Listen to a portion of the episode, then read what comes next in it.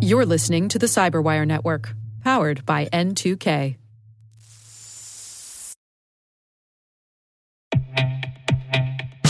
And now, a word from our sponsor, SpyCloud, the leader in operationalizing cybercrime analytics. Traditional threat intelligence is a thing of the past. Cyber criminals are stealing vast amounts of credentials, session cookies, and financial data every day, and it's hard to keep up. SpyCloud is the trusted partner businesses turn to to fully understand their darknet exposure risk and neutralize threats before it's too late. SpyCloud alerts your organization as soon as an employee or customer's data appears on the darknet, so you can act faster than bad actors to prevent cyber attacks like ransomware, session hijacking, account takeover, and online fraud. With insights from the industry's largest repository of recaptured data, protect the digital identities and systems most important to your business. Get your free corporate darknet exposure report at spycloud.com slash cyberwire and see what information criminals have in their hands today. That's spycloud.com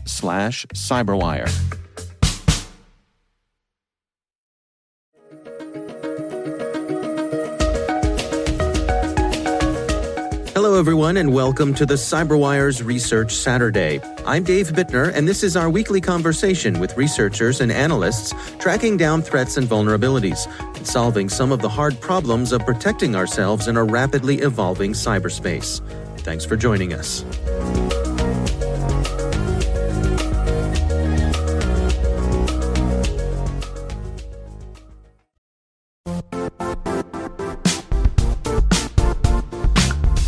The IT world used to be simpler. You only had to secure and manage environments that you controlled. Then came new technologies and new ways to work. Now, employees, apps, and networks are everywhere. This means poor visibility, security gaps, and added risk. That's why Cloudflare created the first ever connectivity cloud. Visit cloudflare.com to protect your business everywhere you do business.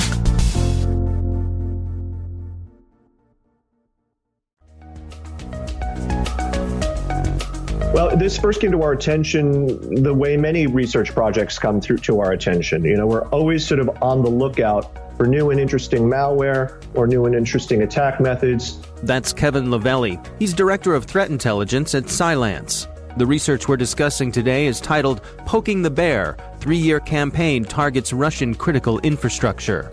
And we pay particular attention to targeted attacks. Myself and uh, another uh, security researcher named John Gross spend a lot of time tracking the so called APT groups, advanced persistent threat groups, or state or state sponsored groups. And so we started out just by investigating some interesting files we found in a common malware repository and thought, at least initially, that we were on to another foreign espionage campaign.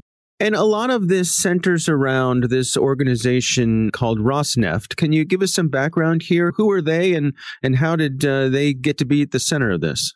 Well, we found out that Rosneft was involved here. Rosneft was actually just one of a number of state owned Russian critical infrastructure companies whose names were invoked in the infrastructure, the command and control infrastructure that was used to carry out this attack right? So we, we didn't see it at first, but when we started to look at the infrastructure that was used here, we saw that name. Rosneft is, well, they call themselves the largest publicly traded oil company in the world. Hmm. And they are a company whose name caught our eye because, first of all, where they're located. Second of all, the fact that they're owned, at least in part, by the Russian government. But that name also caught my attention because Rosneft was the subject of a, a rather mysterious deal a couple of years ago that took a portion of the company private. Mm-hmm. And it was, it was noteworthy for a number of reasons. First of all, the amount of money involved. Secondly, the fact that anything having to do with this oil company was going to potentially be of geopolitical significance because, as has been reported in the New York Times and elsewhere, Russia often uses its state owned companies, particularly this one, as a tool of foreign policy. So that held our attention.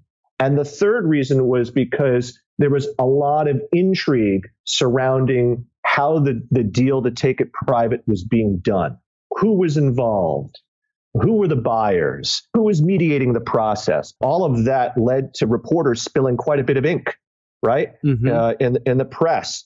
And Rosneft even got a rather conspicuous mention in the now sort of infamous Steele dossier, hmm. which was that sort of collection of raw intelligence that a former British intelligence officer put together and which was published, I think, by BuzzFeed a, a while ago. Mm-hmm. Uh, Ro- the Rosneft deal and its potential intersection with the Trump administration was mentioned in that report. So, having seen all that, John and I thought immediately that this was going to be worth investigating further.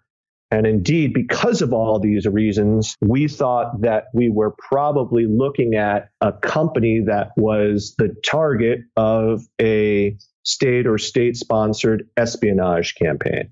Right. I mean, that makes sense. It certainly, at, uh, at first glance, all the stuff adds up to that being a, a likely thing going on here. Um, but then as you dug into it, it got a little more interesting. Yeah, that's right. I mean, in fact, you know, so there were two two interesting things here regarding this research. One is the sort of tick-tock of uncovering what exactly was going on here and why were not just Rosneft, but why were more than two dozen Russian state-owned critical infrastructure companies and even some financial institutions, why were their names being invoked in the infrastructure of this attack? There's that. And then at the higher level, there's the, the sort of onion that we just started peeling, which is a little bit about confirmation bias mm-hmm. among security researchers who often follow geopolitical developments and mentions of of deals like this in the news and are looking for sort of the evidence of some sub rosa cyber activity, right, that may accompany it. And so that's the road we were heading down. But what, what did we learn? We learned when we started to investigate further, we learned that Rosneft A wasn't alone. As I mentioned, this threat actor had created similar websites that mimicked lots of other state owned oil, gas, chemical, agricultural organizations. And that we, we discovered that this had been going on for a long time. Hmm. And that this threat actor was not changing the malware that was being used in this attack, had not changed it in several years, which was also intriguing. Well, let's go through some of the technical things that you found here. Can you walk us through how would someone have found themselves infected here and then take a step by step what happened after that? The files that we started with were phishing documents that we pulled out of a common malware repository. That's one indicator of compromise. And through our analysis of those documents, we eventually got to the malware that was being used here, which was, you know, and th- there were several stages of it. But ultimately, sort of the piece of malware worth talking about here was a keylogger. So this was a piece of malware that did lots of things and had the capacity to exfiltrate data. But its principal function and sort of the, its raison d'etre, rather, was keylogging. And so you know, we were a little bit confused at that point as to, you know, we understand what a keylogger does and why it might be helpful, but what we didn't understand until until we read a, a, report by another security company was what the significance was of all of the mirrored Russian critical infrastructure company names among the domains that were used as infrastructure. We didn't know why those names were, were there, hmm. right? Many of those websites, if you tried to go to them, had been taken down by the time we came around to it. So we didn't quite understand what exactly we were looking at, mm-hmm. right? We knew we had a keylogger and we knew we had a lot of this infrastructure that was designed to look very much like not just these websites uh, of these organizations, but portions or subdomains of these companies' websites that dealt with money, right? Uh-huh. Some, right? There was a Rosneft site that was invoked that if you went to it or the, the site that it was mimicking, it was the place where you would go if you were trying to blow the whistle on sort of uh, corporate embezzlement.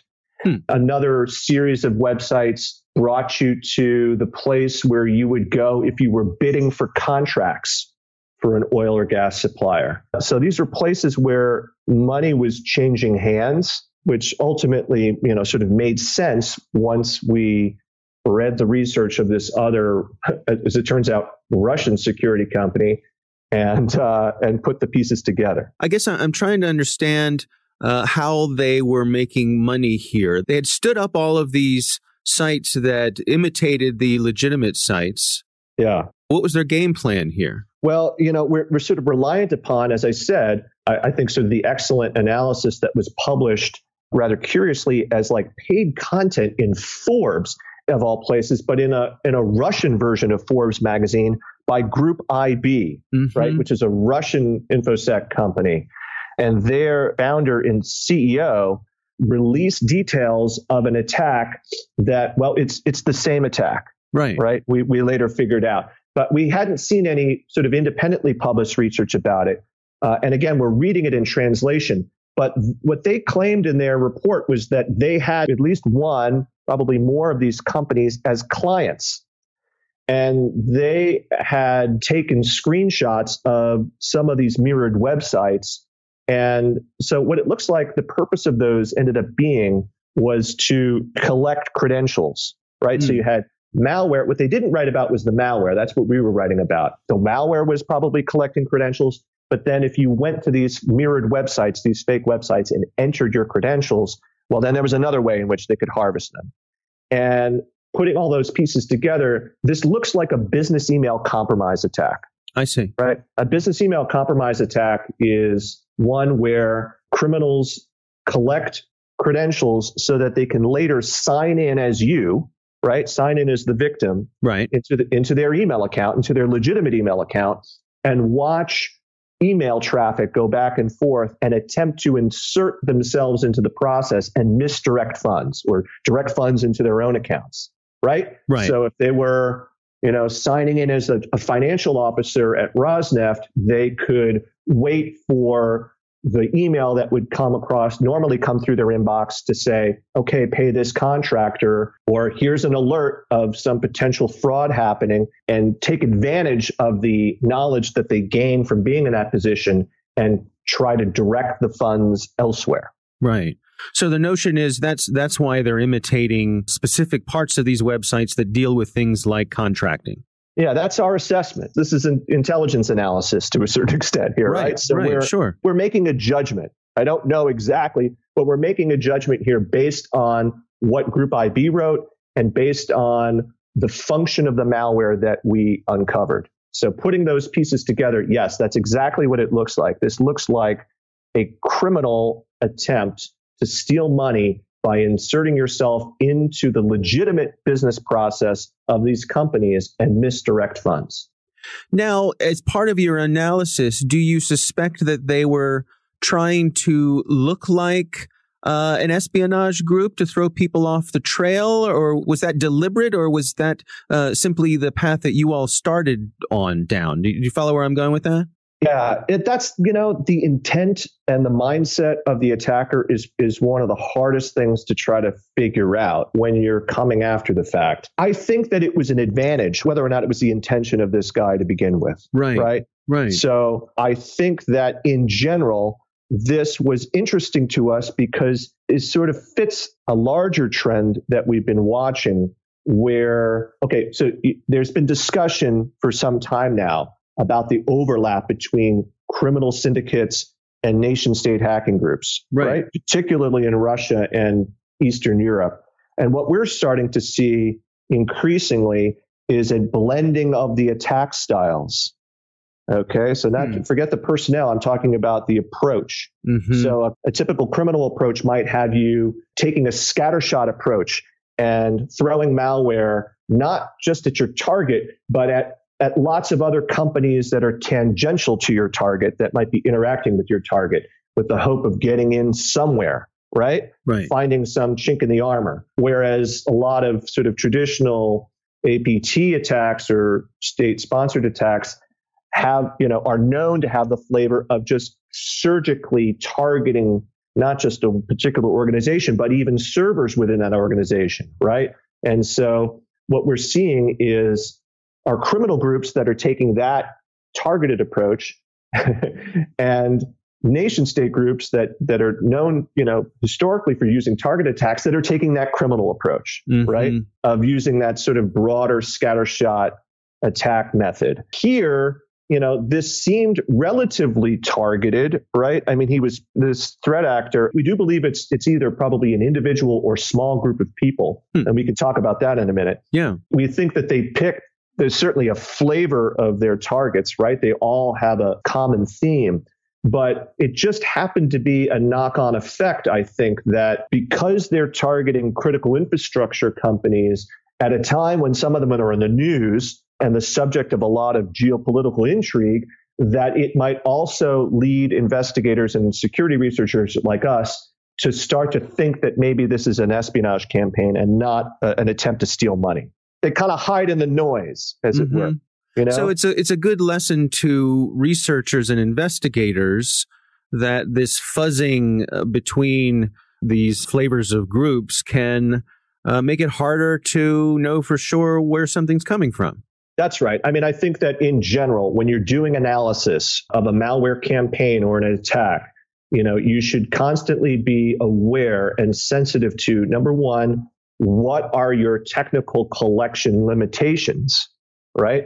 If you're going to make judgments about an attack, you have to be cognizant of what kind of forensic evidence do you have access to and what kind of forensic evidence do you not have access to. How big is your window is another way of saying that. Mm-hmm. The other piece of that is that once you collect all of this technical data and are going to write it up, either for a client or for an executive or for a public audience like we're doing here, you're engaging in some sort of level of, of intelligence analysis that must also take on that idea that you might have some biases, right? And that you should check what those biases are. Don't jump to conclusions about what this is because you'll end up writing about and drawing conclusions that may be incorrect, hmm. right? If we had just kind of gone down this road and kept on looking for evidence of a huge, well resourced, state sponsored espionage campaign, we'd still be st- sitting there scratching our heads, right? Because it's not what it was. Right. And so, you know, we were able to assess that with some high level of confidence at the end of the day because well, this threat actor made some operational security mistakes. Mm-hmm, mm-hmm. And when you do that, sometimes those things can be critical. And so we had a combination of indicators at the end of the day that pointed towards this being a small group or maybe even an individual effort to target these companies for financial gain and not a multi pronged long running state sponsored espionage campaign that's designed to siphon intellectual property or something like that out of right. the company. Right. I suspect too that you have to have a certain amount of humility to to protect yourself against the not invented here problem. I mean, you mentioned how, you know, yeah. you sort of had an aha moment when you came across this research from Group IB and which yeah. connected some of the dots for you. And I, I could see internal groups having a bias against that, just uh, you know, in a natural way. Right. Well, this is part of the reason why we publish research like this. Yeah. Right. It's to it's to share what we're finding with other security researchers in the community, right? right? So that they can maybe take the indicators of compromise that we had access to and that we developed and put them together with what they have and then try to fill in the picture a bit more, right? I mean, it's actually kind of a nice thing, I yeah. think. I don't know the researchers at Group IB who were responsible or the incident responders who were responsible for this particular attack, but you know, we don't even speak the same language and here we were able to essentially arrive at the same conclusion and add to each other's body of knowledge, right? Mm-hmm. They helped us make a, make sense of the malware that we found. We found the malware and more of the infrastructure that they had a piece of, right? Yeah. So those two things I think go to go together very nicely. Yeah. Now, you mentioned earlier that you had some reason to believe that this was an individual or a small group. What led you to that conclusion? Well, the, the first thing was that, you know, in doing a little bit of malware archaeology, we, we discovered that this threat actor had reused malware and infrastructure previously in criminal efforts to steal from users of a video game platform. Hmm. It's escaping me which one it is. Was it Steam? See. I think was. It? Oh yeah, Steam. Yeah. yeah, and that a lot of the tool set that was used there. So, so that's I, I think that was used to again to steal credentials of users so that you could take money in game I think, mm-hmm. which then you could cash out presumably in some way. I'm not I'm not a big Steam user, sorry yeah. for all of those listeners who might be. Evidently, there are ways in which you can make some money if you can take over a number of accounts, and that so that's what had happened there. And so the tool set hadn't changed, and we thought to ourselves, you know, when we found that out, we said, wait a minute, this doesn't really sound like something that a government hacking group would be involved in, right? And so there, there, of course, there are people that do both things and wear both hats, and that's certainly a possibility here too, right? But it was the first indicator to us that this was not a nation state group, right? That this is a criminal group and the work of, of, of at least an individual or a small group of people whose track record we can uncover, yeah. right? And whose lineage in their malware use and infrastructure use we could trace. Cylance does not feel that it is very helpful to network defenders and enterprises to go into great granularity about who's behind an attack. Right. right? We, that, we can have a whole other discussion, Dave, about that. Yeah. Another, another time if you like. Yeah. So we don't we don't we tend not to put details like that in here. But rest assured that those details exist such that you know th- this uh, threat group made an, enough mistakes that we could have a pretty good idea of who they are, hmm. right? Where they live, what they're interested in, right? The yeah. country that they're in, probably all of those things, which was further evidence, right? So put that together with the video game attacking in the in the past, uh, these operational uh, security blunders, and then the third piece was, again, the context that we got by reading the Group IB report to see that this was likely a business email compromise type of attack designed to steal money. And if you put those three things together, then you go, okay, this is very likely not a nation state group, right? This is likely uh, a, a, couple of guys who are trying to get rich. And I, I should add, a couple of rather bold individuals right? Our feeling is that this person or group is located either in Russia or in that neighborhood. And so to take on a Russian state owned oil giant mm. and financial exchange mm-hmm. and not just one or two, but but more than two dozen. I think it's closer to 30 of them. Yeah. For, for, uh, for, for, three years where your OPSEC is not all that great right. is shows incredible chutzpah. Talk about yeah, talk about poking the bear, literally, right? That's kind of what we meant, right? So yeah, uh, it's exactly the kind of thing that, uh, again, when we came to that conclusion, we couldn't believe it. You know, we thought yeah. to ourselves, "Boy, this guy's is probably going to end up in the gulag, right, somewhere in short order." If folks in among the target set in Russia are reading threat vector, which I hope they are. Now, but you don't know. yeah. Now, do you have any sense? Are, are these folks still active? Are they still at it? I think so. The last bit of forensic evidence that we looked at is now a month or, or so old, right? Uh, I haven't gone back to check it. But typically, when campaigns run like this for some length of time, unchanged or largely unchanged, it's an indicator that it's working, right? And it's an indicator that if some of this activity has been uncovered, right? I think the Group IB report, well, obviously it preceded our research, right? Yeah. I, don't, I don't remember exactly by how many months, but it didn't seem to have an effect because at the time that we were completing this research and writing this this analysis up, the activity was still ongoing, despite the fact that Group IB had already published. You see what I mean? So, yeah, yeah. so Group IB exposed a piece of it, had had beautiful screenshots of it, and you know, had written about it not on their own website or not through sort of, you know, the InfoSec community's normal channels of, of disseminating this kind of thing, but in Forbes magazine of all places, right? Which presumably is going to get some wider readership uh, out of the InfoSec community. And it didn't deter this, this group, right? This guy kept going. Right. So uh, I suspect it's probably likely still the case, right? Yeah.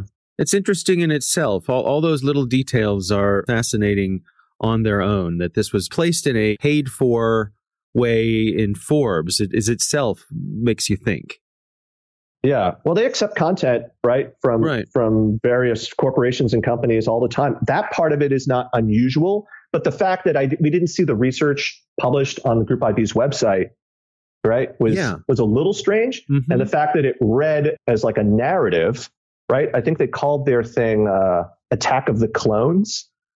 believe it or not, uh, was the name of the article. And they did mention Rosneft in there, right? So we knew enough. They had enough technical detail in there for us to determine with certainty that we were talking about the same thing. But right. it wasn't the typical kind of you know threat research where there were indicators of compromise at the end of the report and right yeah. and yeah. there wasn't there wasn't any kind of like deep dive analysis into how the malware worked and how you would decrypt different functions of it and what the stages of it were and all those kind of stuff which is which is part of what we include here right we're yeah. we're blending analysis and technical discussion in this blog post they just sort of kept it at the analysis level right and talked sort of anecdotally about their own clients but yeah fascinating stuff, right? Yeah. I mean, it's unusual and unlikely. Yeah, lots of intrigue lots of, here. Lots of pieces of this are unusual and unlikely, mm-hmm. right? So that's why we decided that it would be probably interesting for others to read about. I think that the important takeaway for researchers and for those involved in network defense at the enterprise level is don't always go with your first blush instinct, right? Don't always have that knee jerk response and jump to conclusions. What, what at first blush seems to be a clear indicator of nation state activity might just end up being a, you know, uh, a criminal attempt to steal money, right? And vice versa. And watch, I, I, would say, watch that space. I think that that blurring of that line between those two styles is is something we're going to see more of. Our thanks to Kevin Livelli for joining us. The research is titled Poking the Bear Three Year Campaign Targets Russian Critical Infrastructure. We'll have a link in the show notes.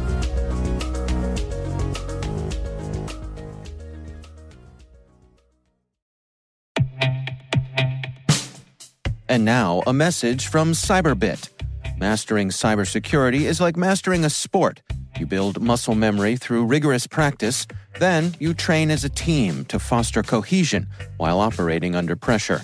Like athletes, cybersecurity professionals thrive on hands on simulation. But traditional courses, certifications, and open source labs won't build you a winning team. You need Cyberbit. Cyberbit offers a hyper realistic simulation environment for your SOC, IR, and C suite to refine your skills, all using the market leading SIEMs, EDRs, firewalls, and WAFs they use every day. Cyberbit is offering Cyberwire listeners a free live fire exercise. Sign up your team now at cyberbit.com slash cyberwire.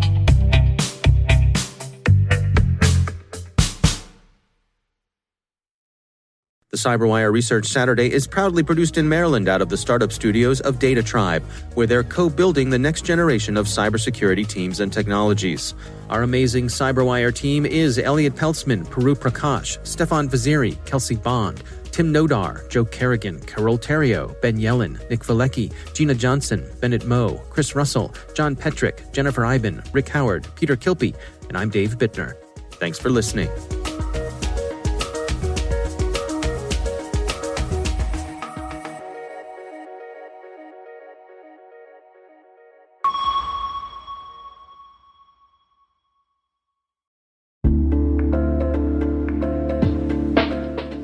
Rick here. At N2K Cyberwire, we're dedicated to continuously improving the quality of the news and commentary on our network. That's why we're inviting you to participate in our 2024 audience survey. It only takes a few minutes, and your feedback is invaluable. Plus, you'll have the chance to win a $100 Amazon gift card as a thank you for your time. Head on over to cyberwire.com slash survey. That's cyberwire.com slash survey to share your feedback now.